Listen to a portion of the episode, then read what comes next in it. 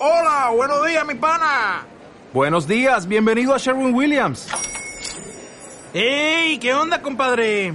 ¿Qué onda? Ya tengo lista la pintura que ordenaste en el Pro Plus App. Con más de 6.000 representantes en nuestras tiendas listos para atenderte en tu idioma y beneficios para contratistas que encontrarás en AliadoPro.com. En Sherwin-Williams somos el aliado del Pro.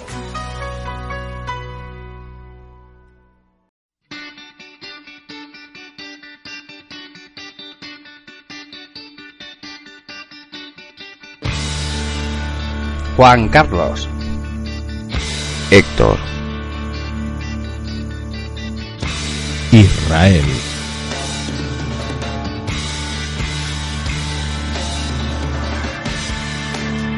todos los sistemas operativos, Windows, Android, iOS, MacOS.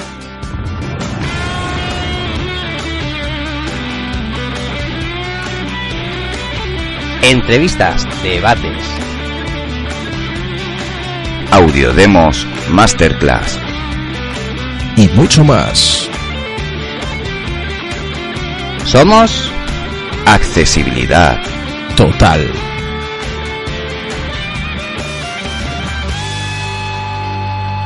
Que empiece el rock and roll. Bueno, aquí estamos de nuevo. ¿Cómo estamos? Hoy vengo acompañado de un buen amigo mío, David Ramírez. ¿Cómo estás? ¿Qué tal, Juan Carlos? Audiencia, ¿cómo estáis? Ya lo conocisteis en el episodio 55, cuando hicimos el episodio de Sonfor hace poquito.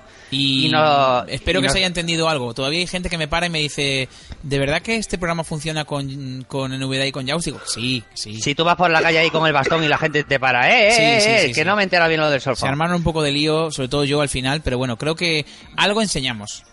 Sí, y quincenalmente nos podéis escuchar en el podcast Territorio Odés. Uh-huh.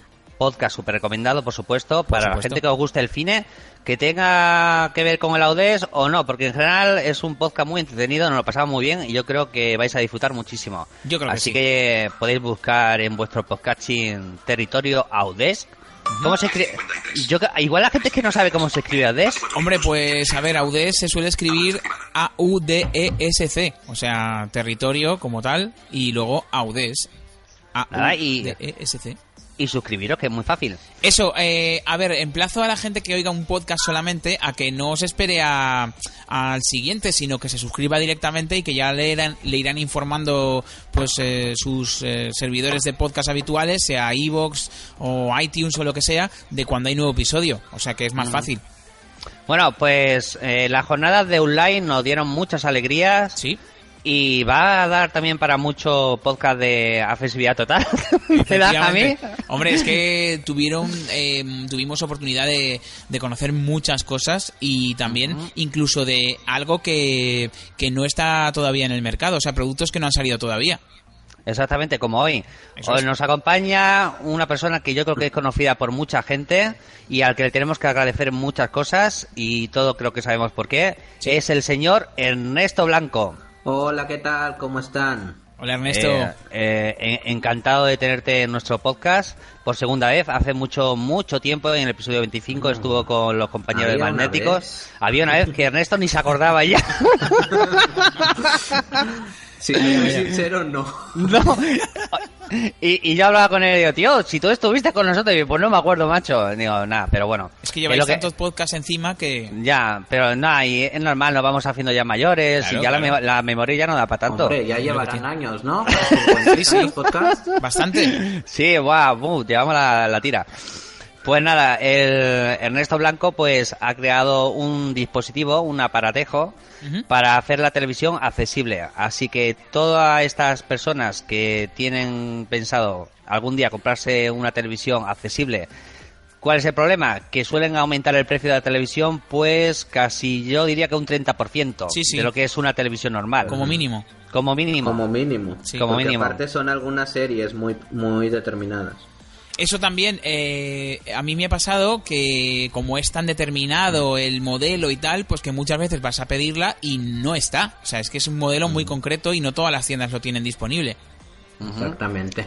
Entonces este dispositivo Ernesto lo enseñó en un live, toda la gente lo pudo toquetear, yo no, porque yo estuve entretenido con otras cosas, al final te lías con unas cosas, con otras y no pude ver el dispositivo ya. Y luego pues en la cena final de un live nos reunimos ahí unos cuantos amigos y justamente tenía a mi izquierda a Ernesto Blanco, estamos tomando vinito blanco, ¿verdad? Ernesto Blanco, vino blanco. Todo, qué bueno que estaba, ¿verdad? Eso es mágico, el vino blanco. El vino blanco estaba muy bueno. Y nada, pues como Ernesto Blanco es un tío muy majo y me cayó muy bien, le dije, pues nada, vente para acá y enséñanos el aparatejo. Sí, señor. Así que bueno, ¿cómo fue toda esta historia de crear este dispositivo? A ver. Bueno, pues antes que nada, gracias por la invitación, que ya habíamos estado alguna vez por aquí, pero aún no me acordaba. Pero bueno, ya estamos de vuelta y espero acordarme. Pues, a ver, todo empezó de tener Movistar en casa, o el servicio este que te da Imagenio, eso es, ¿no? con la fusión, ¿no? De tenerlo en casa, que te lo daban en el paquete, contratabas la fibra, el teléfono, el móvil y te metían por debajo el Imagenio, ¿no? Sí, venía incluido, digamos. Entonces claro, renunciar a él tampoco te beneficiaba nada. En casa no veíamos tele, mi esposa y yo. Y bueno, lo instalaron, estuvo el decodificador un mes sin usarse, luego se estropeó solo, porque no se usaba y se estropeó. Es lo cosa que pasa. Los decodificadores, sí. Y cuando lo quisimos usar no funcionó, llamamos al instalador, vino y puso otro, y bueno, ya el segundo que puso, yo dije, este tío no sale de aquí sin que me explique cómo va. Entonces bueno, nos estuvo explicando un poco de aquello, y pues de ahí empezó un poco la curiosidad de saber pues qué es lo que estaban haciendo los canales, ¿no? Para empezar, el número de canal, porque Movistar los cambia, ¿no? Claro. En la TDT depende del orden con que cojas la señal, y luego si tú los quieres ordenar, pues no hay problema, siempre los vas a tener en el mismo orden. Uh-huh. Pero Movistar no, Movistar puede dar de alta un canal y luego darlo de baja y en su lugar poner otro, en fin, todo un rollo. Y ahí empecé a buscar opciones para ver la televisión en casa, pasando por programas de ordenador, hasta que empecé a curiosear con un dispositivo que muchos de los oyentes conocerán, porque ya es muy popular, que se llama Raspberry, ¿no? Ajá. Que es una tarjetita de estas de como una tarjeta madre de ordenador, pero chiquita, del tamaño de una tarjeta de crédito. Ajá. Y la verdad que la potencia que da este tipo de dispositivos es muchísima. Muchos la usan para domótica, para radio, para otras cosas. Y bueno, yo la quise usar para un centro multimedia. Y de ahí fue de donde empezó todo. Encontré funciones para Movistar, para televisión. Fui armándolo un poco, poniéndole voz. Y al final, después de unos meses, y vale decir que... una de las primeras ideas vino por un señor que también muchos oyentes conocerán, Juan Buño. Sí. Que me lo encontré en una boda en Galicia a principios del año pasado. Sí. Es que ves, todo sale en las fiestas, macho. Sí. Todo sale en las fiestas. Aquí también estabais con vinito blanco. Claro. Con el vino blanco. Claro, con el vino blanco. Qué bueno. Niño que da miedo. Qué bueno. Sí, ves. Pero y bueno, el señor me empezó a comentar de un programa determinado que ahora ya tenía voz y todo, y bueno, de ahí empezó un poco todo el rollo. Uh-huh. Al final terminamos en casa con un dispositivo que se conectaba al televisor y podíamos sintonizar tanto los canales de Imagenio como los canales de televisión abierta. Uh-huh. Y bueno, podíamos dejarlo allí, ya teníamos el problema resuelto en casa, a fin de cuentas, que era lo que buscábamos en un principio, pero luego tanto a mi esposa como a mí nos empezó a surgir, bueno, y esto si lo distribuyéramos de alguna manera, porque bueno, hay muchísima gente también que no ve tele o que no la usa porque no es accesible, vaya. Uh-huh. Desde luego. Y bueno, pues de ahí empezamos a pensar en patentarlo. Primero que nada, buscar la patente. Ya el mes pasado nos la otorgaron. Bueno, oficialmente se llama modelo de utilidad, pero es como una patente, por decirlo así, ¿no? Ajá. Y ahora estamos buscando la manera de encontrar una empresa que lo fabrique y lo distribuya, porque obviamente uno no podrás comprarte 3-4 Raspberries y armarlo. Claro. Pero no para una distribución a gran escala. Pero entonces, va en buen camino. Exacto. Yo creo que sí, porque para empezar el prototipo ya lo tenemos, ¿no? Uh-huh. Tenemos también un par de prototipos distribuidos que los están probando amigos y todo esto, y uh-huh. bueno, los primeros que nada en casa nosotros, que lo usamos todos los días, y pasamos de no ver tele a, bueno, poder saber qué están dando, poder hacer el típico zapping, ¿no? De uh-huh. ver qué hay en cada canal. Y bueno, pues en nuestro caso nos parece fantástico. ¿Has pensado ya en un nombre comercial para el dispositivo? La verdad no lo he pensado directamente. A ver, yo le en un principio porque al aparato le tienes que poner un nombre, claro. No le quería poner Pepito. Le puse AMC, de Access Media Center. Ajá. Pero es un nombre provisional que yo le puse para detectarlo en la red, claro, ¿no? Claro, a fin de cuentas. Ajá. Ya yo creo que esto va a depender más de si encontramos la empresa que lo distribuya, todo el marketing que quiera ponerle, pues ya lo elegirán ellos. A la hora de que patentas una cosa, más que patentarla con un nombre, patentas sus funciones. Entonces, se llame como se llame, si tú tienes la patente, pues las funciones son tuyas, ¿no? Uh-huh. Qué guay. Y esto, Ernesto, estamos hablando de que te permite saber en qué canal nos encontramos, también a la hora de, sobre todo, de Imagenio, de esos canales que, como tú dices, pueden ir cambiando, son muchísimos y a veces te encuentras con alguna tanto incorporación como que de repente hay un canal que ha desaparecido y uh-huh. esto... ¿Cómo funcionaría? Es decir, ¿se conecta a la tele y la tele es la que hace de dispositivo principal o es al revés? ¿O este es el dispositivo que manda? Este es el dispositivo que manda. Ajá. A ver, a fin de cuentas, este aparato, haciendo la acentuación en lo que te decía de modelos de utilidad, la diferencia de una patente a un modelo de utilidad es que la patente es todo nuevo, ¿no? Es un aparato que has creado desde cero y toda la tecnología es tuya, ¿no? El modelo de utilidad es coger tecnologías que existen para crear un aparato, una función que no existe, ¿no? Ajá. Entonces, yo en este aparato, en la cajita esta de la Raspberry, está incorporado pues dispositivos físicos que ya existen, como la Raspberry, como un sintonizador de televisión, tanto como software libre. Está creado absolutamente con software libre, uh-huh. por lo que se puede reutilizar. Yo lo que he hecho es conjuntar todo eso, hacer que encajen como piezas de un puzzle, ¿no? Uh-huh. Y que tenga el sistema que funcione y que tenga la voz. Entonces, este dispositivo lo que haces es lo conectas a un televisor por HDMI y el aparato es el que hace de centro, ¿no? El televisor solamente le sirve como representación del vídeo. Exacto, pero como incluso una forma de escuchar o de ver los contenidos que se están reproduciendo, pero el televisor en uh-huh. sí es solo la plataforma de difusión. Incluso en uno de los dispositivos que te digo, tengo un par de dispositivos distribuidos unos amigos nos están haciendo el de probarlos. Uh-huh. Unos de ellos tienen conectado directamente el aparato por HDMI, por jack de 3,5 uh-huh.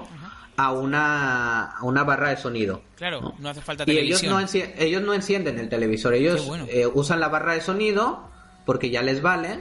Y ya está, o sea, a fin de cuentas estos son dispositivos de salida que no influyen en el manejo del aparato. Y yo pienso, Ernesto, también, esto para, por ejemplo, ¿no? Estamos hablando del hogar, para una televisión accesible en el hogar, que me imagino que es mucho más barato que comprarte un equipo, pero yo voy a ir más lejos, a lo mejor, si no se puede tú dímelo, pero yo voy más lejos, yo voy a un hotel, yo qué sé dónde, de vacaciones con la familia, yo esto me lo puedo llegar a llevar conmigo, conectarlo a una televisión de un hotel y usar. Pero, tío, ¿tú te vas a un hotel a ver la tele?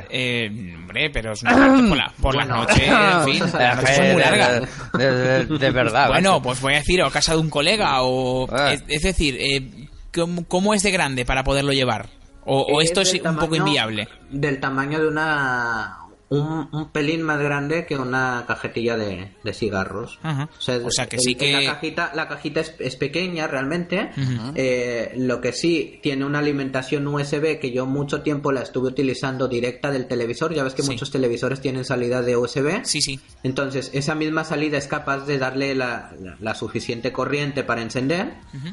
Y el HDMI. Entonces tú al televisor solamente le conectas esos dos cables, el HDMI y el USB. Y punto pelota. O sea, tú enciendes el televisor y va a encender el aparato. Bueno, ahora mismo ya lo tengo conectado de forma independiente. Exacto. Porque nos interesa mucho poder apagar el televisor y cuando lo enciendas el aparato de televisión siga funcionando. O sea, simplemente enciendes el televisor, tardas 2 segundos y ya estás viendo el canal. De lo contrario, tendrías que encender el televisor, encender el aparato y tardará unos 30 segundos en que arranque el sistema. Pero bueno, esto todavía te lo tiene que coger una empresa y llevarlo todo para adelante. Pero podíamos hablar, creo yo, de un precio entre 150 a 200 euros, más o menos. Pues sí, más o menos podrían dar ahí, pero ya te digo que eso ya dependerá mucho de la empresa, porque, bueno, ellos... yo ahora tengo los precios de minorista, ¿no? El precio que yo compro las piezas, como cualquiera que compra piezas en Amazon, ¿no?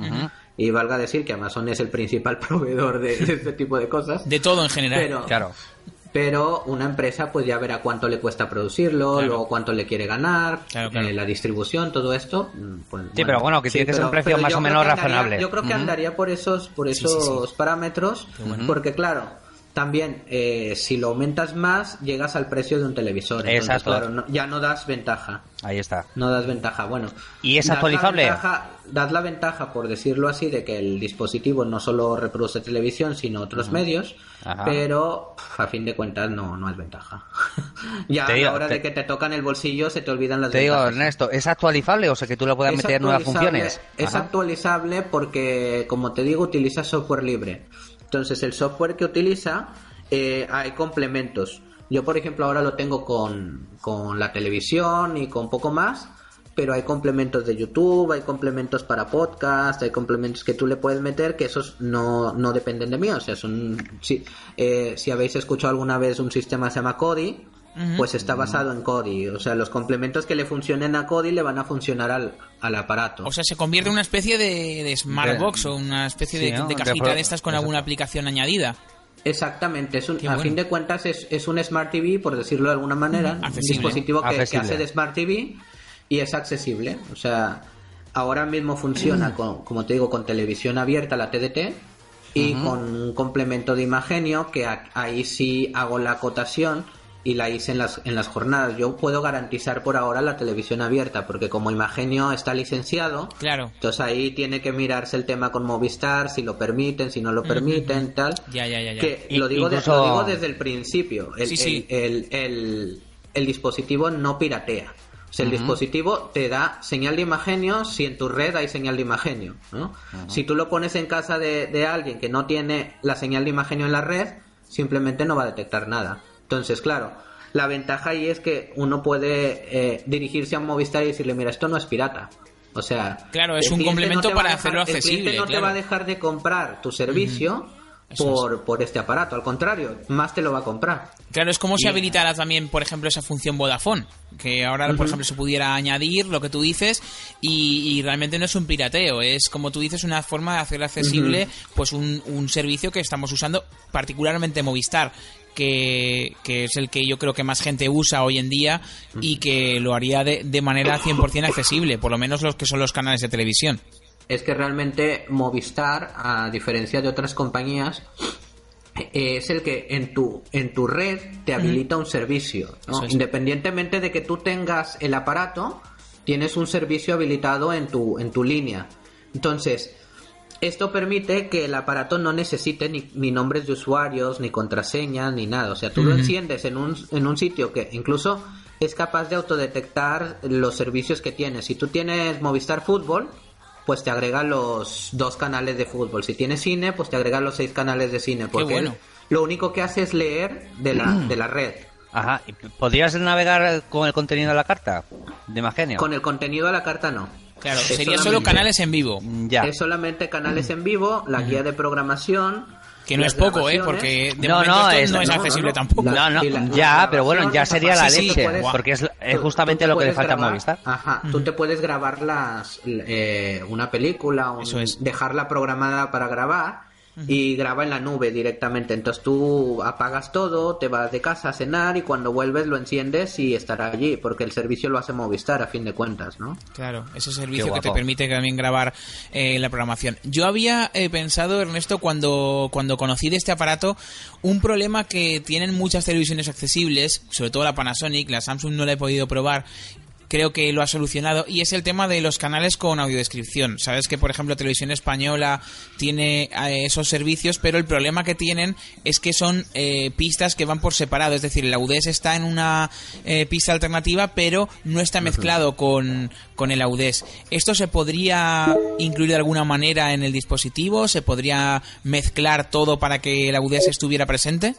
El dispositivo por ahora lo que te permite elegir es elegir las pistas. Ajá, como pero no mezclarlas. Dices, yo con Televisión Española lo he visto, ese sí. Problema que tú dices. Ajá. Yo elijo con... Incluso hay un programa de ordenador que es el VLC, sí, que también puede sintonizar televisión desde el ordenador, uh-huh, ¿no? Y eliges el canal de sonido y claro, tú estás oyendo la audiodescripción pero no oyes, exacto, la película, no oyes lo otro, ¿no? Sí, sí. Entonces, esto como ya lo toma directo de la antena no lo puede mezclar. Ajá. O sea, habría que meterse en desarrollo ahí de ver cómo hacerlo. Buah. En otros canales que sí lo ofrezcan, por ejemplo, el local de aquí de Barcelona, la TV3, sí, ya te da el canal mezclado. Lo da junto. Entonces ya ahí sí que lo puedes elegir sin... Sí, sin Antena 3 creo que también lo hace así, La Sexta y Cuatro y demás sí que lo han decidido ofrecer. En mi opinión es mucho mejor porque se evita... claro, esto que pasa que muchas veces como están... es una mezcla que hace la televisión, ¿qué pasa? Que cuando la acción, digamos, sube mucho el volumen, la Audés se queda en un segundo plano, con lo cual al final no sirve para nada la Audés porque lo tapa todo la propia televisión. Pero bueno, sí que sería algo interesante a tener en cuenta, claro. Uh-huh. Sí, exactamente. A este dispositivo se le podría tener... Esto de la audiodescripción funciona y bueno, yo creo que ahí Movistar podría apostar un poco más y ojalá y que lo haga, porque la audiodescripción está en teleabierta. Uh-huh. En Movistar no ofrece audiodescripción en los canales, la ofrece a la carta... O sea, con una aplicación que te bajas, Movistar 5S creo que se llama. Sí, eso es. Ajá. Entonces tú te bajas, sintonizas la película y pones la audiodescripción. Y yo me pregunto, bueno, ¿y cómo diablos, señor Movistar, voy a sintonizar la película? Ya. Pero bueno, eso es lo que yo siempre me he planteado. Aquellas ironías que... sí, aquellas ironías que pasan, ¿no? Sí, entonces, sí, efectivamente. Bueno, yo preferiría mil veces que metiera la audiodescripción como un canal de audio y dejámonos de cosas... Sí, como está haciendo Netflix, por ejemplo, pues es una pista independiente que tú la seleccionas y está todo ahí, la descripción, la película y todo. Todo llegará antes del 2020 igual. Netflix lo está haciendo con inglés, eso es, ya empiezan en español también. Algo están haciendo, sobre todo en series latinas y demás, pero bueno, es un comienzo. Yo creo que yo tengo esperanza en que esto se extienda y que en vez de hacer todo accesible, pero sin contar con el usuario, pues también el usuario pueda decidir, ¿no? Y decir, oye, mira, es que a mí así no me viene bien. Yo creo que el problema es que no se escucha al usuario. No se tiene en cuenta al usuario. Te imaginas cosas y dices, esto a los ciegos les debe servir. Sí. Ayer me contaba un amigo una anécdota de que una chica en la calle le decía, bueno, mira, ahí en la parada hay en el suelo una V27 grandota. Es para que ustedes la puedan leer con los pies, ¿no? Y dices tú, bueno... Pues es que ojalá, que es un poco Daredevil. La gente se imagina que uno hace mil cosas, pero no es capaz de preguntar, bueno, ¿y tú qué necesitas? ¿No? Sí, ¿y tú no sé cómo lo harías? Me contó que quería, en un pueblo de una ciudad, no sé muy bien dónde, querían poner letreros en braille, pero los querían poner como a 2 metros de altura. Y dices, ¿y cómo puñetas vamos a leer eso si está a 2 metros? ¿Qué va a quedar dando saltos para leerlos o qué? Pues te llevas una banqueta. Exacto. Y te subes. Espera que haya una cosa en braille, espera que me suba a leerlo. Tú poniéndole pegas a todo, Paco, ¿qué quieren hacer? Pues te llevan la banqueta encima, luego, Paco, ¿qué quieren hacer en braille? Sí, es que no, siempre poniendo pegas. Pero es verdad lo que dice Ernesto, se hacen últimamente, bueno, no sé si últimamente, pero hay empresas que hacen cosas accesibles y no cuentan con el usuario, y eso es muy importante. Es lo que tenía que empezar. Sí. Por ahí deberíamos de empezar. Exacto. ¿Qué te iba a decir? Bueno. ¿Tú lo has pensado en el aparato ponerle para poner pendrive, alguna cosita externa? El aparato soporta eso. Y bueno, es que es lo que te digo, la ventaja de este aparato es que está basado en software que existe. Entonces muchísimas funciones yo no las tengo que implementar, ya existen. Entonces... Esta es una de ellas. Yo le meto un pendrive, me salta un menú de 4 opciones en el que me dice reproducir vídeos, escuchar música, examinar archivos y ver imágenes, ¿no? Entonces puedo ver perfectamente los archivos que tiene, darle play. Qué guay. Incluso si el vídeo en cuestión tiene doble canal de audio, como muchos que se distribuyen que tienen la audiodescripción o el inglés o yo qué sé. puedes elegir el canal de sonido. Qué maravilla. Bueno, entonces... Yo ya te estoy comprando uno, tío. Dime precio, venga, luego hablamos. Esto de momento... yo no puedo esperar a que lo saque ya. No, ya me tiene. Hazme un cacharro y dime precio. Esto al aire.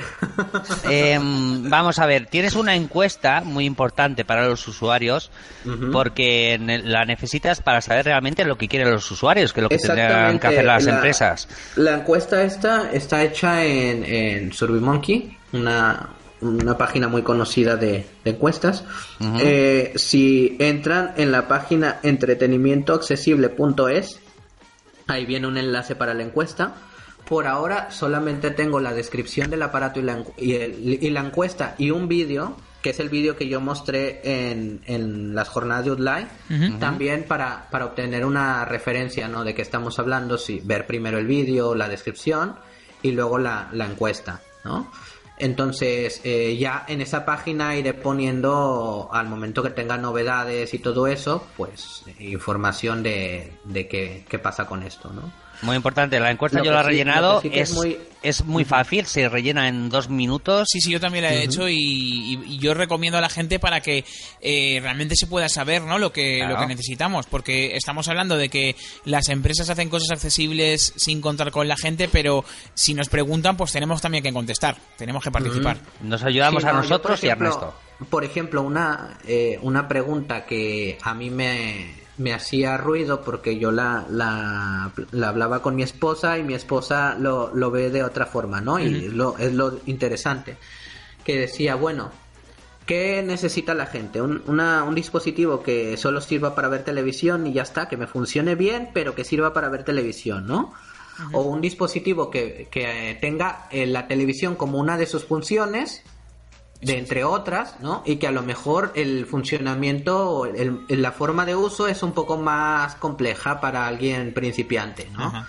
Entonces, ahí es muy importante que la gente está optando por lo intermedio, o sea, claro, no solo televisión, sino un par de funciones más, pero tampoco irnos a funciones que no son de salón, por ejemplo, leer un libro o cosas así, claro, que no son de ponerte a encender el televisor para leer un libro, ¿no? Claro, entonces... sería más una especie de dispositivo multimedia, por lo que yo de hecho lo que yo contesté fue un poco así también, fue un poco intermedio. La gente se va más por lo intermedio y eso es lo interesante, ¿no? Qué guapo. Y bueno, pues repito la página entretenimientoaccesible.es, ahí lo pueden mirar. Así que nada, todo el mundo a entrar a esa página un momentito, 2 minutos, rellenar la encuesta. Exacto. Y que esto siga para adelante y cuanto más rápido, pues... Vamos, saturar. Venga, a dar caña. Bueno, y lo que mucha gente está esperando en este podcast es, esto se puede escuchar, podemos escuchar una pequeña demo auditiva ahora mismo. Claro que sí. Oh, claro, qué maravilla, sí. Qué maravilla. A ver, vamos a ver, déjame, busco el auricular, el pinganillo. Exacto. Qué bueno, o sea, vamos a escucharlo aquí en vivo, ¿eh? Esto es exclusivo. Porque la gente se... Claro. En online no había esto. No se podía escuchar tan bien. Comento una cosa. El dispositivo se puede manejar de 2 formas, ¿no? Una que fue la que presenté sobre todo en Outline, que es un pequeño mando como con teclado QWERTY, que es pequeñito, es como si... Me recuerda mucho a los antiguos mandos de las consolas de juego, que en cada dedo pulgar tienes como un joystick, ¿no? Ajá. Pues este es muy parecido. Tiene un teclado QWERTY y en los dedos pulgares tienes una ruedita así para flechas y esto. Entonces, bueno, es muy, muy ergonómico para cogerlo así con las 2 manos, y esto. Sí. Entonces, esa es una, y la otra es una aplicación que ya existe tanto en la App Store como en la Play Store, que es compatible con el sistema que mencioné, con Kodi, ¿no? Ajá. Entonces, esta aplicación, yo lo que he visto es que tanto para iOS como para Android tiene algunos detalles de accesibilidad. Entonces, mi idea es crear una aplicación yo. Ajá. La ventaja de Kodi es que proporciona un sistema para comunicarte con él. Entonces tú puedes crear una aplicación sin ningún problema. Claro, que puede programar alguien que lo sepa, digamos, manejar. Tiene una especie de estándares para que cada uno haga su propia aplicación. Que lo que informáticamente se conoce como una API. Ajá, una API de programación. Qué bueno. Entonces tú te vas comunicando con el aparato, le vas enviando la orden de cambia el canal, mueve la flecha a la derecha, todo esto. y el único detalle es diseñar la interfaz realmente, claro. Una interfaz que sea accesible, porque bueno, si nos ponemos abierto, a escribirles... Pues es más fácil, claro. Sí, es la ventaja, porque digo, si sí, nos ponemos a contactar con el desarrollador, que para empezar hablará inglés y claro. Solo inglés, entonces bueno, vamos a muy buenas voluntades. Sí, lo ideal es tener algo que se pueda controlar. Eso es. Y que uno pueda recibir feedbacks de la gente, decir, oye, bueno, ¿le puedes meter esta función a la aplicación? Bueno, pues vemos, ¿no? Qué bueno. Algo tan sencillo como un botón que presiones y le digas cambia a la 5, ¿no? De voz. Qué bueno. Y que él sea capaz de cambiar el canal, pues sí, genial, ¿no? Oye, sabe vender bien su dispositivo Ernesto, ¿eh? No, es que yo creo que se vende solo, ¿eh? Yo tengo ganas ya de pillarlo, pero vamos... Como loco. La verdad es que se vende solo, macho. Y eso que no soy comercial, ¿eh? Yo no siempre puedes. Lo digo. Yo soy desarrollador, yo hago todo lo que es técnico, pero a la hora de que me pones enfrente a uno y cuánto, y cómo y cuánta gente lo va a comprar, digo, a ver, esta parte. Me la puedo. Yo de todas maneras pienso que hay un público que sí que quiere ver la tele, que le gusta esto y que... lamentablemente en su casa pues no tiene una tele accesible y que a lo mejor por ese precio pues sí que se lo plantea, porque claro, es que una nueva tele es una inversión bastante amplia. Y aparte desechar una tele que tienes en casa que funciona, ¿no? Y yo insisto, el problema no es que no funcione tu tele, el problema es que tu tele no habla, ¿no? Y yo insisto, si tienes he dicho antes lo del hotel, pero es verdad que era un ejemplo a lo mejor un poco tal, pero es que si tienes dos residencias, si tú tienes una casa de campo o tienes un sitio donde chico, hay veces que pues vas con la familia 15 días y también quieres tener ese dispositivo, pues yo lo veo más fácil de llevar que una tele. O sea, quiero decir, tú te llevas eso a donde Ernesto, quieres, lo conectas y para adelante. ¿Puedo ser un poco cabrón? A ver, venga. A ver, y digo yo, y por el mismo precio si me compro un Apple TV, ¿no me hace más o menos algo parecido? Imágenes.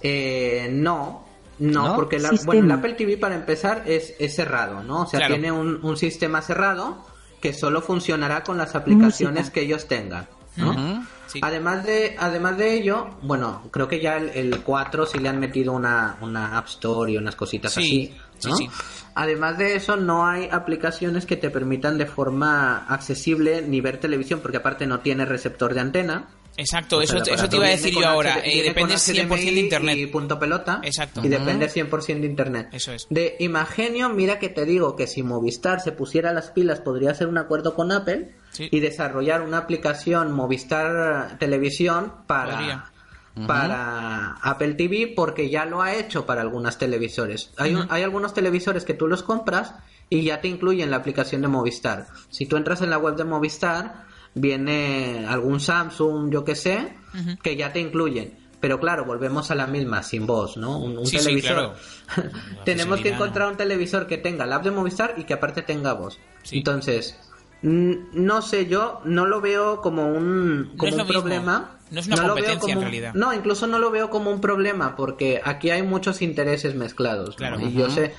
Ahora mismo Apple está tratando de hecho, si vas a ajustes en tu iPhone, verás un ítem que dice televisión. Sí. ¿No? Sí, entonces, están empezando a querer meterse en Estados Unidos a emitir televisión. Quizás en algún momento llegarán a España, pero bueno, a esto le quedan dos telediarios todavía. Así de momento aún ya, pero justamente a lo mejor se lo está pensando alguno de nuestros oyentes. Y con lo que has dicho, yo creo que lo tendrá claro de decir, bueno, pues esto hace el Apple TV y esto hace el dispositivo de Apple TV. Claro, es que es un complemento en realidad. Claro. El Apple TV 4 creo que ahora mismo anda sobre los 170 euros, si no me equivoco, entre 170 y 200 euros. Tú tienes un centro multimedia que depende absolutamente de internet, que no tiene ninguna otra apertura más que lo que tengas en la App Store, que son aplicaciones diseñadas específicamente para TV Host, ¿no? Exacto. ¿Cómo se llama el sistema este? Y olvídate de conectarle ni pendrives ni cualquier tipo de dispositivo. O sea, ningún pendrive, nada abierto. Nada. Si quieres modificarlo, pues métete en problemas de jailbreak, de cosas de estas. Exacto. Entonces, claro, la ventaja que sobre todo que yo pongo del dispositivo este es el open source. Sí, tú metes lo que quieras y ya está. O sea, si no llenas con la televisión y con esto, tienes la opción de meter una lista de reproducción de canales no oficiales, ¿no? Sí. Y verlos en tu televisión, ¿no? Exacto. Por ejemplo, te metes ahí la lista de canales de México, que yo lo he hecho, ¿no? Y estás viendo el canal de las estrellas, estás viendo, yo qué sé, los de México. por internet, ¿no? Claro, y lo que tú dices que al ser de código abierto todo esto es mucho más factible que se vaya desarrollando. Apple yo creo que es un complemento también. Yo creo que no, no deben incluso... Es que no se parecen las funciones de uno y de otro. Es verdad que alguien puede desde fuera confundirlo, pero no se parece. Es decir, por eso la pregunta. Es que yo lo tengo precisamente, el Apple TV me lo regaló mi esposa en una Navidad. Uh-huh. Y nos gusta muchísimo y nos encanta el hecho de simplemente dejar de ver la televisión y con un switcher que tenemos de HDMI cambias al Apple TV, te alquilas una película y la ves. Exacto. O sea, pueden coexistir ambos. Sí, sí, y además problema. A mí me parece muy interesante también lo de poder grabarte programas. Yo no sé si solamente de Movistar o te puedes grabar teniendo un disco duro conectado a algo de la televisión normal. Sí, te puedes grabar de las dos maneras. Ajá. De la televisión abierta y de Movistar. Buah, es que eso es un puntazo. De Movistar con las ventajas que ofrece Movistar, ¿no? Que ahí no digo yo nada, son ventajas de Movistar. Eso es. En el sentido de que si tú quedan 2 minutos de programa, 1 minuto de programa, le das grabar y el cabrón te lo graba todo. Sí, sí, sí. O sea, te lo qué bueno, todo. Tío. No, de verdad. Nube, entonces, sí, es una pasada. Yo creo que 100% confío de que estamos ante un producto que yo creo que se va a comprar la mayoría de la gente que ve tele. Es muy interesante. Y en la antena y las grabaciones de Movistar, como se realizan en nube, no te ocupan espacio. Exacto, es como Vodafone ahora también lo está haciendo así. Ajá. Uh-huh. Las de antena te ocupan espacio en el disco duro. Claro. Otra de las ventajas que yo siempre digo es un dispositivo que como lo que lleva es una SD card, se le puede poner tanto una SD card de 8 como una de 64. Eso es. Lo único que varía es el costo de la SD card. Exacto. Entonces no es aquella cosa que tiene Apple que cobra 100 euros por cada vez que le quiero aumentar, ¿no? Entonces sabemos cómo va, ¿no? Sí. Lo ideal de esto es que si tú tienes un conocimiento... O si se crea una herramienta incluso para el efecto, ¿no? Supongamos que tú compras el aparato y mediante una herramienta pones en el lector tu tarjeta de 8, la lee y luego la pones la de 64 y la escribe. Y punto pelota, ya ampliaste tu aparato, ¿no? Exacto. Entonces, sí. Bueno. Yo en este tipo de cosas voy mucho a favor del software libre. Desde luego. Son ventajas que te ofrece el software libre. Es que eso es indudable, es indudable. Vamos a ver el aparatejo. Venga, a ver. Vamos para allá. Vamos a ver. Le ponemos esto aquí. Ay, ahora resulta que no funciona. Ay, no me digas eso. Si lo he escuchado yo hablar antes. He escuchado yo por ahí una voz. Videos. Ahí está. Ahí se está oyendo. Sí. TV. Videos TV. Imágenes. Esto tiene, como lo explicaba en online, ¿no? Tiene una pantalla principal que son... ítems en horizontal, ¿no? Que son estos que estamos escuchando. Sistema, música, vídeos, TV, imágenes, sistema. Son 5. Si se dan cuenta, sistema, vídeos, imágenes, música y televisión. Uh-huh. Cuando está conectada la antena, que valga decir, ahora no la tengo, tengo el Imagenio, ¿no? Uh-huh. Pero cuando está conectada la antena, aparte aparece radio. Porque como la TDT recibe radio, pues entonces te muestra tanto canales de televisión como de radio. Ay, te lo muestra por separado. Sí, te lo separa. Buen punto. Tú tienes aquí en Cataluña 46 canales de televisión y 23 de radio. Sergio, tú que eres un hombre de radio. Ay, es que ahí me ha dado, ¿eh? Ahí me ha dado un punto débil. Tu corazoncito, tío. Es que eso de que lo separe, porque claro, yo en la mía lo tengo todo y es verdad que lo separa, pero lo separa él. Porque yo enciendo la tele y yo no puedo poner... Ernesto, ve preparando otro aparato para la vida. Ay, Dios mío. Sí, de verdad. A mí si me lo quieres hacer solo de radio, lo de la tele, eso pues a lo mejor me da un poco más igual. Joder, pero lo de oír radio por TDT de manera tan rápida me parece brutal. Uh-huh. Qué bueno. Bueno, está este menú y en cada opción o la puedes abrir o la puedes desplegar hacia abajo y te pones sus opciones más importantes. Por ejemplo, voy a ir aquí a la que estamos hablando, a televisión, ¿no? Imágenes, TV, televisión. Yo bajo aquí. Canales. Ajá. Y aquí vuelvo a derecha e izquierda, ¿no? Porque me he desplegado algunas opciones a la derecha e izquierda. Uh-huh. Guía. Grabaciones. Temporizadores. Buscar. Canales. Guía. Canales, guía, grabación, temporizador y buscar, ¿no? Uh-huh. La guía, pues eso, lo que están dando, lo que van a dar. Eso es. Las grabaciones, lo que tú ya has grabado. El temporizador es la grabación programada. Ajá. ¿No? Ahí, si vas a grabar algo para hoy en la noche, pues desde este momento hasta la noche lo verás en temporizador. Ah. Al momento que se graba, desaparece de temporizador y se va a grabaciones, ¿no? Qué bueno. Y buscar, pues, es para hacer búsquedas en la guía y esto, ¿no? Que interesante eso. Es la ventaja de un teclado QWERTY. Claro, porque las televisiones, que yo sepa, esto de la búsqueda, al menos las que yo he probado, no lo ofrecen. Es decir, por muy accesibles que sean, esto de buscar no estaría incluido, por lo menos en las que yo he probado. No sé si en las Samsung ya más nuevas hay una opción de buscar, pero lo de buscar por guía es muy interesante, porque tú puedes poner, oye, a ver si tal película o qué día hacen tal peli. Pues a lo mejor te encuentras con que la hacen un día que te interesa y la puedes ver. Qué chulo. Bueno, sí. Y aquí, por ejemplo, si te muestro... Buscar, canales. Canales, lo abro, ¿no? Uh-huh. Que... Ventana, canales de televisión. Vale. 110 elementos. Perfecto. Te va a decir ahí el canal. Uno.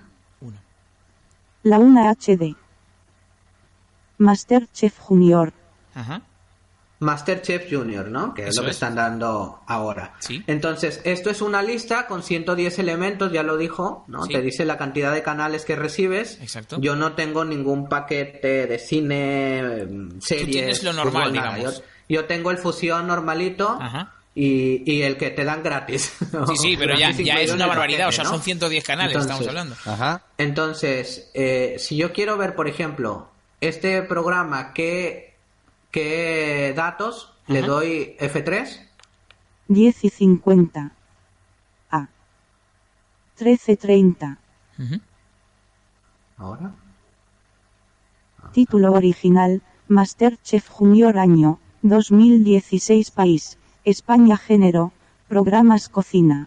El concurso culinario infantil regresa a la parrilla justo a tiempo para celebrar las fiestas navideñas. Muy bien. Un londinense con arte gaditano, una imitadora de Shakira y un cantador de saetas son algunos de los nuevos participantes en la cuarta edición del programa. Te lo cuenta todo, ¿eh? Vale. Qué sí, bueno, tío. Es lo que tiene la guía de programación. Oh. Eso no lo toma ni de ninguna página no oficial. No, claro, esa es la guía, nada. La guía que viene es en la propia... guía que emite Movistar, ¿no? Exacto. Igual cuando estás en antena, pues hay canales que te dicen sin información disponible, porque no ofrecen guía, ¿no? Una pregunta, entonces, esto de la velocidad de voz se podrá cambiar, ¿no? No, ahora vale. La tiene fija. Yo pregunto, y, por eso... para otros sintetizadores permitiría cambio. Ajá. He estado mirando sintetizadores, pero bueno, eso es algo a desarrollar. Ah, vale, vale. En particular en esta tiene la velocidad. Vale, esta es fija. Una síntesis, pero que podrían... Todas las que sean, me imagino que si son síntesis de código abierto se podrían cambiar. Por ejemplo, podrías hacerlo con Speak, por ejemplo. O puedes pegarte un festival. Claro, también, claro, ¿no? O sea... Claro. Estuve haciendo pruebas con Acapela TTS, sí. Pero ahí yo la verdad lo digo, yo preferiría 1000 veces una voz de código abierto que me disminuya el precio yo también. A una voz que sí va a mejorar su audio pero va a aumentar. Aparte que estamos hablando de que son informaciones que la mayoría son muy concretas y que no suelen tener mucho texto, con lo cual yo creo que incluso como tú dices, con un festival o incluso con un speak, oye, que la voz es solamente para saber qué están haciendo, no hace falta que leas un libro entero, entonces yo creo que yo lo podría soportar, sobre todo si el precio va a ser más barato. Sí, ya te lo digo yo. Y ahora, si le doy aquí play... Ventana, vídeo a pantalla completa. Ahí suena. Cargando. Ahí se está viendo la televisión en vídeo a pantalla completa. Ajá. Tiene una segunda modalidad que es OSD a pantalla completa. Ajá. Ventana, OSD a pantalla completa. Y esta es la modalidad anterior que tiene los botones de reproducción. Los tengo aquí. Y esa persona. Siguiente. Retroceder. Pausar. Detener. Avance rápido. Canales. Canal, la 1 HD. Descargar subtítulos. Descargar subtítulos. Ajustes de vídeo. Ajustes de sonido y subtítulos. Ventana, lista de configuración, amplificación de volumen, retardo de sonido. Canal de sonido. Ventana, diálogo. Desconocido, MP2 stereo. Spanish, MP2 stereo. Desconocido, MP2 stereo, 2/2. Y el desconocido, que supongo que será el Odés. El Odés. No, esta no tiene Odés. No, porque Masterchef normal sí tenía. Ventana, claro, lista de configuración de audio. Canal de sonido. Con mi nombre es mi pante. Ahí está ya el audio original. Qué bueno. Supongo que es este. Tú podrías elegir entre los ajustes de sonido y subtítulos, audios que tenga el programa. Video. Ahí me encanta también más la calidad de sonido que tiene. Buah, qué bueno. Y puedes elegir parámetros. Yo no soy ni por mucho experto en sonido. Hay una persona que conozca de amplificaciones. Sí, yo estaba escuchando, en ese sentido, estaba escuchando que se hablaban también de diálogos. Me imagino que para resaltar el diálogo, para resaltar ciertas cosas, también se pueden configurar cosas que para los que somos un poquito más frikis, pues lo podamos ir cambiando y a ver cuál nos gusta más, ¿no? Qué bueno. Y entonces, también... si paso, por ejemplo, aquí a la guía de programación... Ah, bueno, esto yo bajaría con flechas, ¿no? Ajá. Iría viendo... Las dos. Ahí está, un segundo. El neolítico, puerta de la civilización... Muy típico de la dos esto. El puerta de la civilización. Dejo presionado un poco para que baje unos cuantos. A ver, vamos a ver. 41. A ver. 62. 62, este es de deporte. GOLHD. Gold HD. Ah, Action Sports World. Vale, pues, muy bien. Eso, ¿no? Entonces, puedo pasar a la guía. A ver, déjame ver. 63. Diego Option. Guía. Guía. Ventana. Guía EPG de televisión. Aquí tendría... 97 elementos. Si te das cuenta, aquí ha disminuido. Hay menos. Ha disminuido de... 110 a 97, porque hay 13 canales que no emiten, guía. Ah, y ya, claro, dices tú, bueno, ¿cómo controlo qué canales me salto o qué cosas, no? Claro. Porque, a ver, si yo bajo aquí en la lista... Getafe R.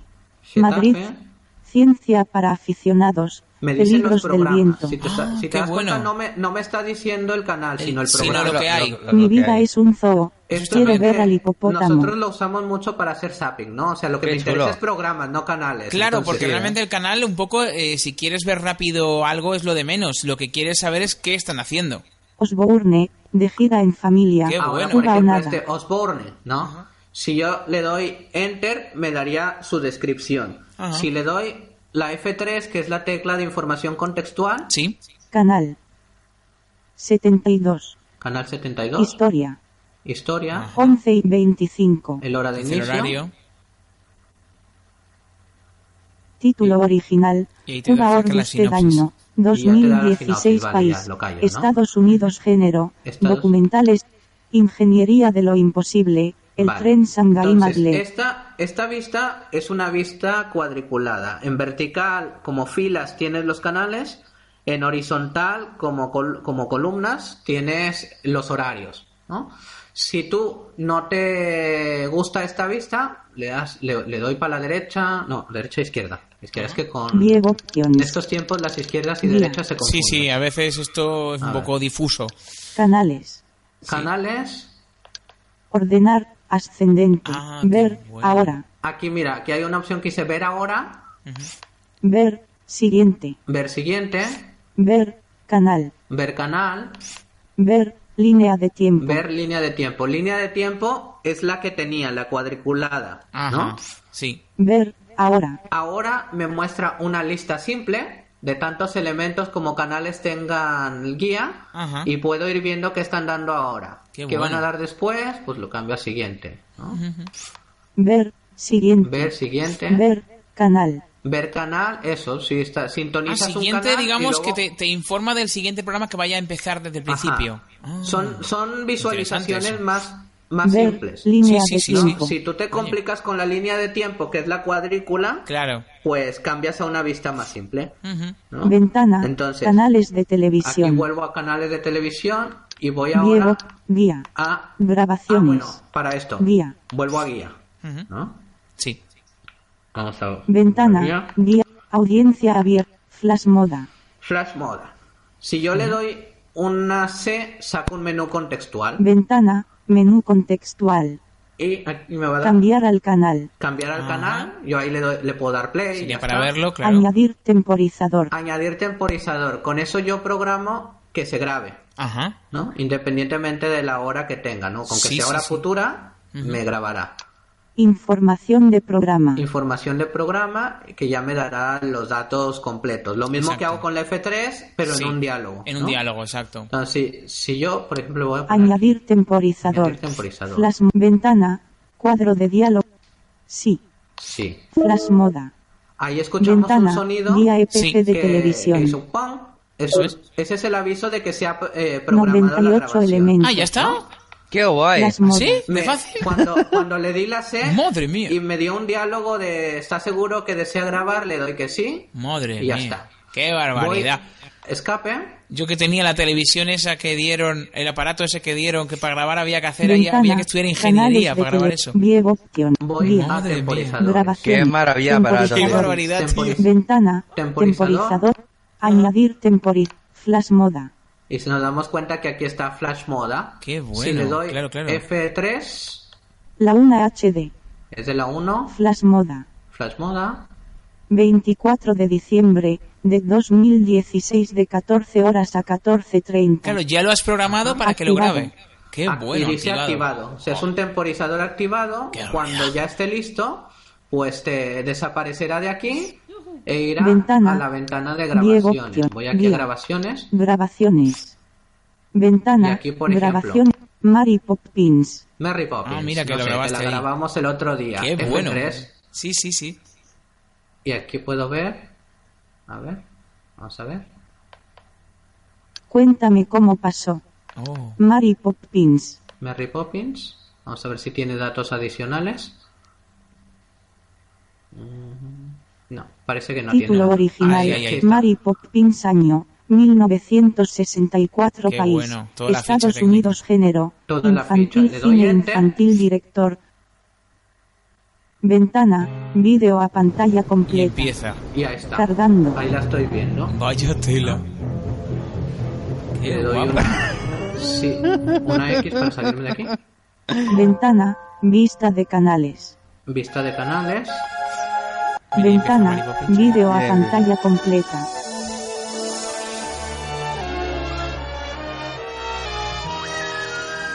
Y ello sería la película cuando empieza, digamos. Sí. Valga decir que el ventana, grabaciones de tiempo. Ventana, está determinado canales de por televisión. La exactitud de la EPG, ¿no? Ventana, inicio. Que yo he visto de Movistar como este canal. 5 elementos. Una exactitud de la EPG que viste que le di play y empezó la película. Sí, prácticamente fueron. La EPG no es exacta, entonces te tienes que esperar 3-4 minutos a que empiece realmente el programa. Claro, pero eso ya no depende de esto que estamos diciendo, ya no depende de nosotros, depende de la exactitud que tenga Movistar a la hora de.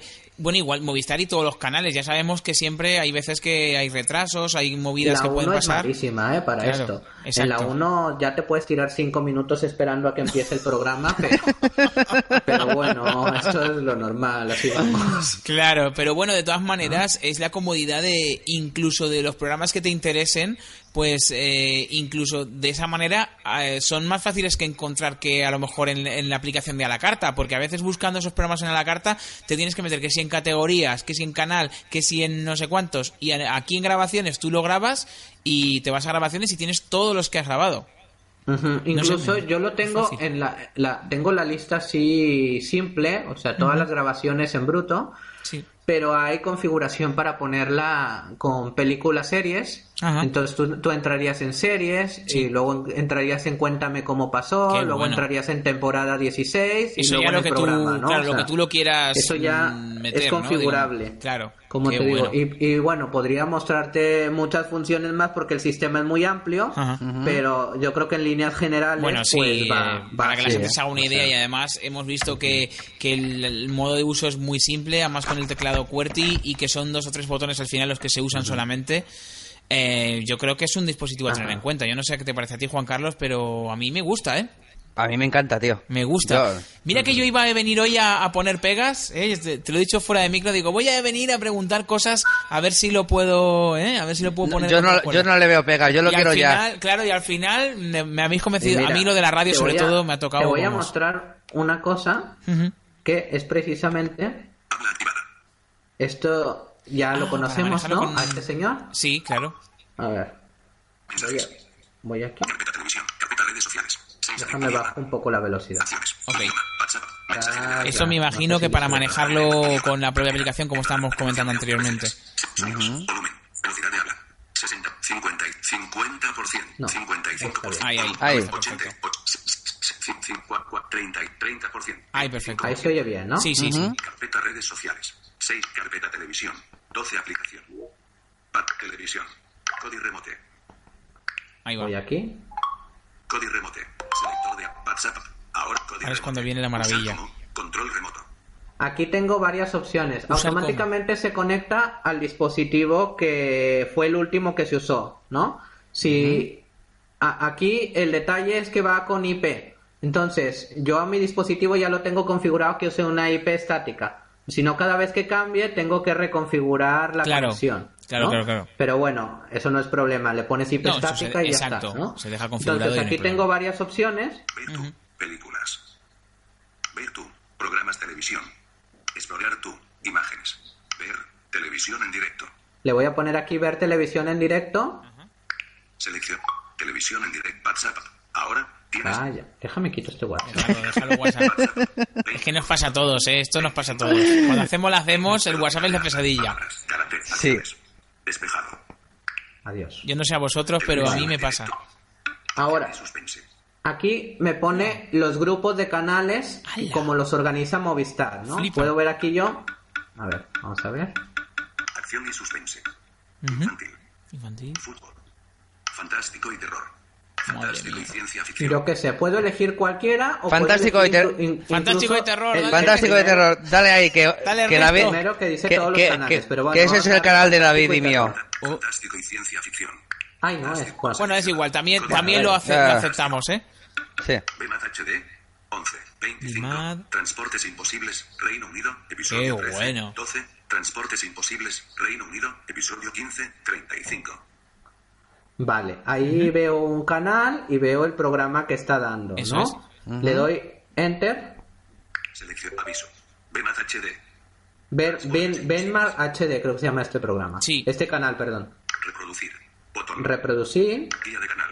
Botón. Guía de canal, podría ver la guía aquí y ver qué van a dar en cada horario. 11, 25, 35 pies, transportes imposibles, Reino Unido, episodio 13, 11, 50. Y esto solucionaría también el problema de la síntesis. Al que no le guste esa síntesis puede usar el iPhone.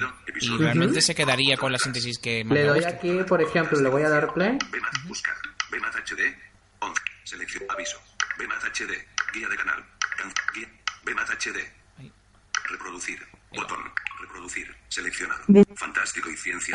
Ventana. Muy bien. Video a pantalla completa. Y ya lo tenemos. Y eso, pero entonces la aplicación tiene para evitar también la multa de 200 libras. Pero no puede asegurar de cualquier manera unas jirafas que pueden llegar a reportar hasta 65.000 libras a la beneficencia. Ajá. Lo último que queremos es aquí le puedo dar que una se rompa, los botones de arriba que son los de reproducción. Sí. No soy bueno dando explicaciones. Ventana, inicio. Madre mía. Y aquí lo puedo manejar con las cinco elementos. Botón, derecha. TV, botón, derecha. Videos. Claro. Música. Buah. Sistema. Derecha. Imágenes. Si os dais cuenta, el retraso es nada, o sea, nada. Y el aparato se va moviendo, sí, ¿no? Impresionante. Imágenes, izquierda, lo que quieras, botón, izquierda. Sistema. Seleccionar. Ventana, configuración. Madre mía. Vale. Atrás. Botón, izquierda. 9 atrás, elementos. Botón, atrás. Ventana, inicio. Le das aquí. Sí. Y ya está. 5 elementos. Bueno. Y esto, claro, como tú dices, al ser de software libre, incluso los problemas que pudiera haber de accesibilidad se pueden subsanar haciendo tu propia app, como has comentado. Sí, exactamente. Yo busco precisamente hacer una app.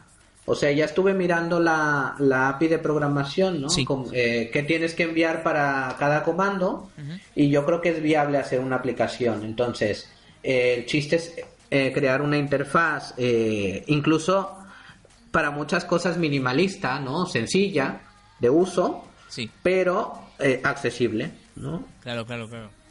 Entonces, pues así va un poco el tema. Y esto, como decimos, está en fase de, me imagino que de comercialización, bueno, me imagino que no sé si tienes que contactar con empresas. ¿Cuál es el estado mismo actual de este proyecto? Ahora mismo estoy precisamente esta semana, que era lo que le comentaba a Carlos. Sí. Esta semana estuvimos hablando con una recomendación que nos hizo Juan Núñez, el chico este de Sub de Poma. Eso es. ¿No? Nos hizo una recomendación de una oficina de patentes que hacen intermediación entre gente que tiene una patente y empresas que pueden comercializar o incluso comprar la patente, ¿no? Eso ya depende lo que encuentres. Entonces, vamos a empezar a buscar a través de esta empresa. No es exclusiva, ellos mismos te dicen, no, o sea, tú puedes seguir buscando por tu lado empresas, no estás casado con nosotros, ¿no? Nosotros somos un medio más de búsqueda y ya está, ¿no? Sí, sí, sí. Entonces, bueno, por ahora estamos en eso, buscando una empresa a la cual poderle mostrar el prototipo que se interese y sacar una versión, aunque sea 1.0, claro. Porque lo que dicen siempre, ¿no? Es mucho mejor sacar una versión ya y hacer los avances sobre la marcha, sí, que esperarte a que esté 100% full, sí, y de pronto en el mercado salga otra cosa que te... Totalmente de acuerdo. Además, ¿no? Como el dispositivo en sí va a ser el mismo y lo único que podría cambiar sería la interfaz para actualizar, pues siempre se puede hacer una especie de protocolo de actualización y a la gente que se lo haya comprado, pues decirle que se actualizará con el tiempo, ¿no? Y que se irá mejorando las funciones y demás. Exactamente. Qué bueno. Y en Udlai estuvimos haciendo demostración, queríamos hacer la demostración realmente con una antena funcional, pero claro, ahí no había señal de antena, sí, usamos una antena de interiores, sí, y era un poco jodido, pero sí, la ventaja era que tenía yo algunas grabaciones hechas de antena. Qué bueno. Entonces tenían audiodescripción, se podía mostrar esto, que el cambio del canal normal al canal de audiodescripción, todo esto se podía mostrar sin problemas. Y lo que no tuvimos oportunidad, claro, de mostrar Imagenio. Aquí lo complementamos porque ya aquí con la instalación sí puedes mostrar opciones que Imagenio te permite, ¿no? Como esto de grabar y de reproducir y todo esto. Qué bueno. Y la ventaja, todo está en la nube. Tu aparato, claro, no se va a llenar. No tiene espacio ocupado. Bueno, pues nada, Juan Carlos, ya habrá que esperar. Quiero uno, David, quiero uno ya. También quiero uno.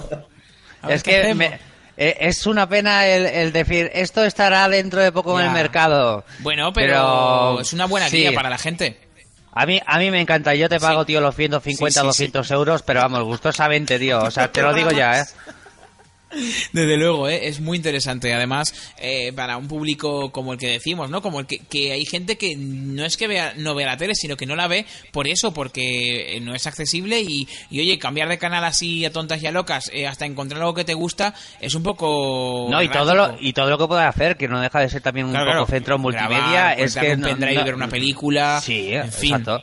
En fin. Y todo lo que yo lo que destaco precisamente en el documento de patentes, es que ya está bien de que todo este tipo de funciones igual las podemos conseguir con mucho esfuerzo con un ordenador, pero siempre teniendo un ordenador encendido como un friki, ¿no? Claro. O sea, lo que debe ser es con un televisor. Exacto. En el salón, como cualquier persona que llega a casa cansado y no quiere encender el ordenador, quiere encender el televisor y ver algo, ¿no? Y punto pelota. Totalmente. Entonces, yo es la ventaja sobre todo que le doy. Ese aparato está detrás del televisor, estéticamente no es feo, pero tampoco se ve, ¿no? Sí. Y cuando llegas, enciendes el televisor y ya está. Genial. O sea, yo, vamos... Te lo compro, bueno, como ha dicho Juan Carlos. Pues nada, todo el mundo a rellenar esa encuesta, pero a la de ya, ¿eh? Eso, o sea, hay que portarse. Lo que decías era una buena pregunta que me hacían también a mí. Decían, bueno, ¿y cuánta gente estaría interesada o cuánta gente ve televisión? Pero no, es que eso es una estadística un poco sesgada, porque mucha gente no ve televisión porque no puede verla. Exacto. Entonces, claro. No puedes verlo como, es que hay 5 ciegos que ven televisión, entonces solo va a servirle a 5 ciegos, ¿no? Hay muchos ciegos que no ven televisión, a los que les va a servir porque les interesa. Claro, ¿no? Que de esta manera, como lo acabamos de ver, es que puedes ver, como hemos visto, ¿no?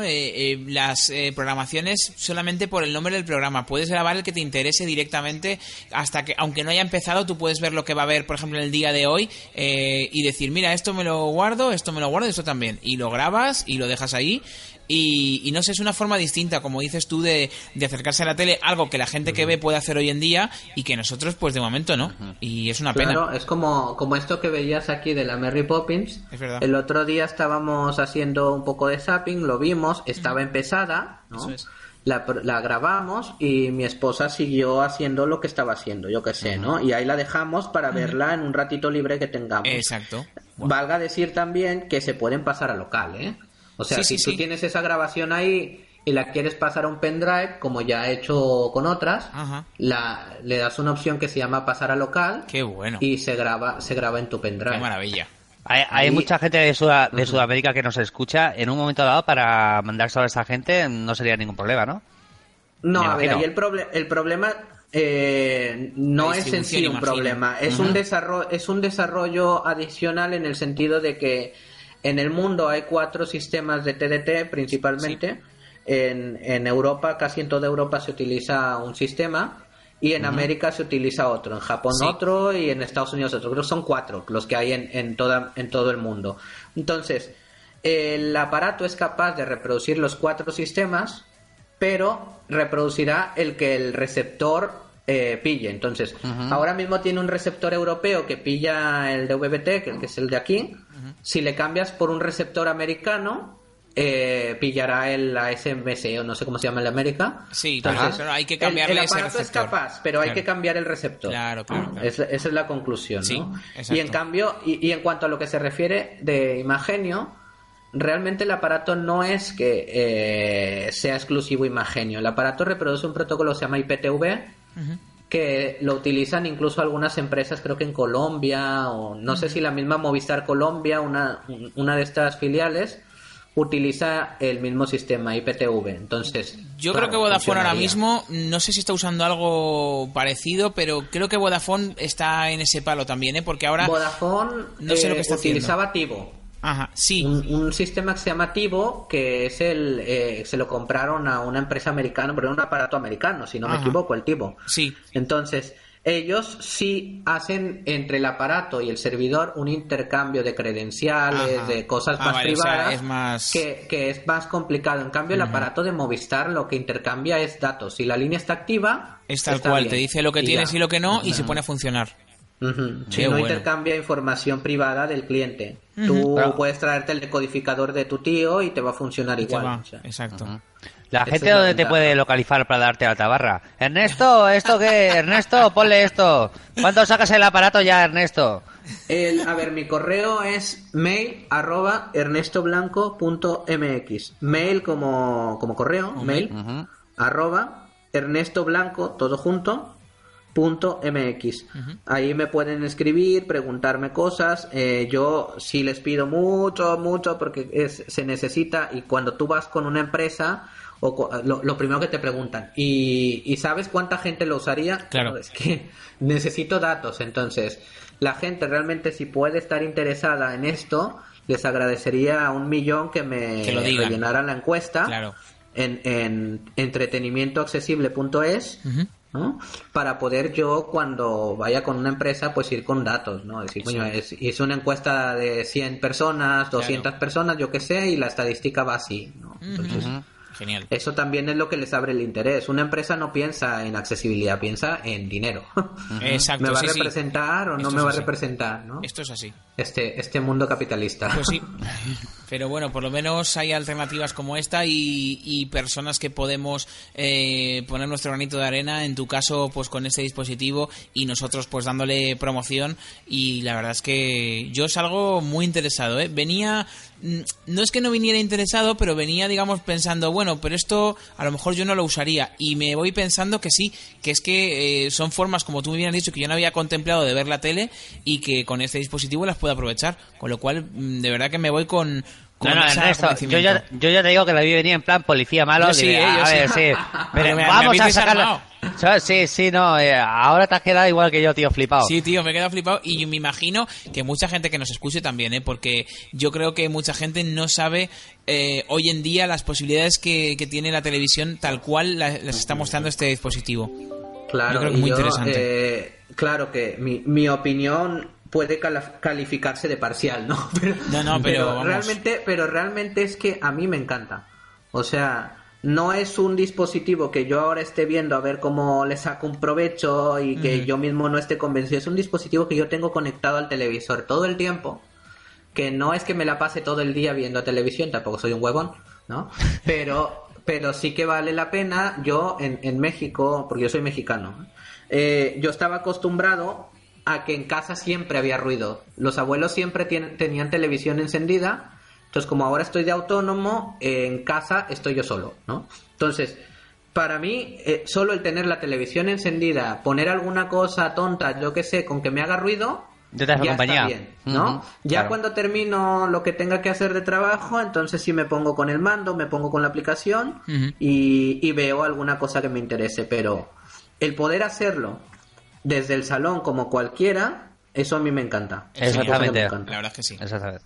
Has creado algo que ya uno termina del ordenador un poco hasta aquí, pues sí, como para encima usarlo para ver televisión. Que nos va a hacer independientes.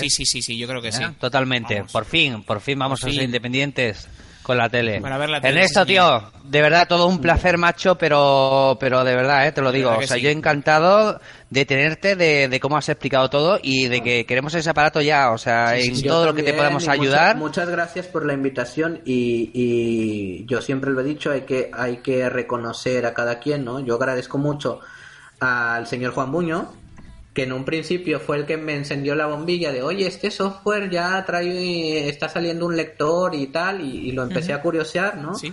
Gente como amigos, como Merichela y Meri, como José Ángel Carré, que están ellos ahora haciendo pruebas también. Qué bueno. Para dar aportaciones, mejoras, un amigo de Madrid también. Sí. Entonces, bueno, con la colaboración de todas estas gentes esperamos que este producto pueda estar pronto, ¿no? O sea, ojalá, que podamos verlo pronto distribuido y funcionando, ¿no?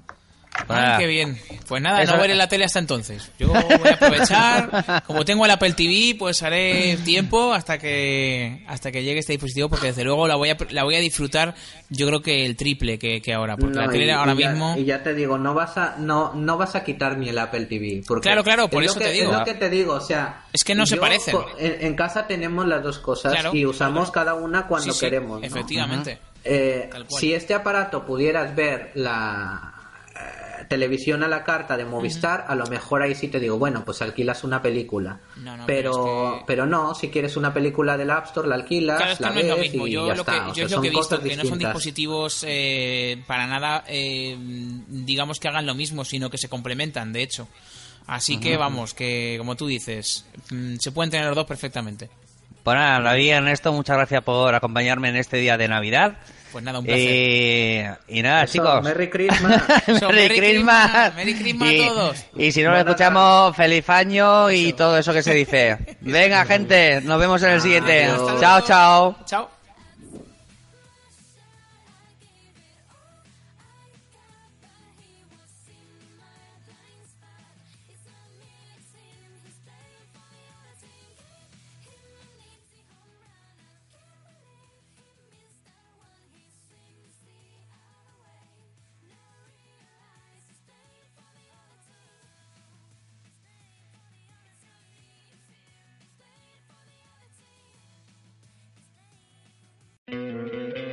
¿No te encantaría tener $100 extra en tu bolsillo?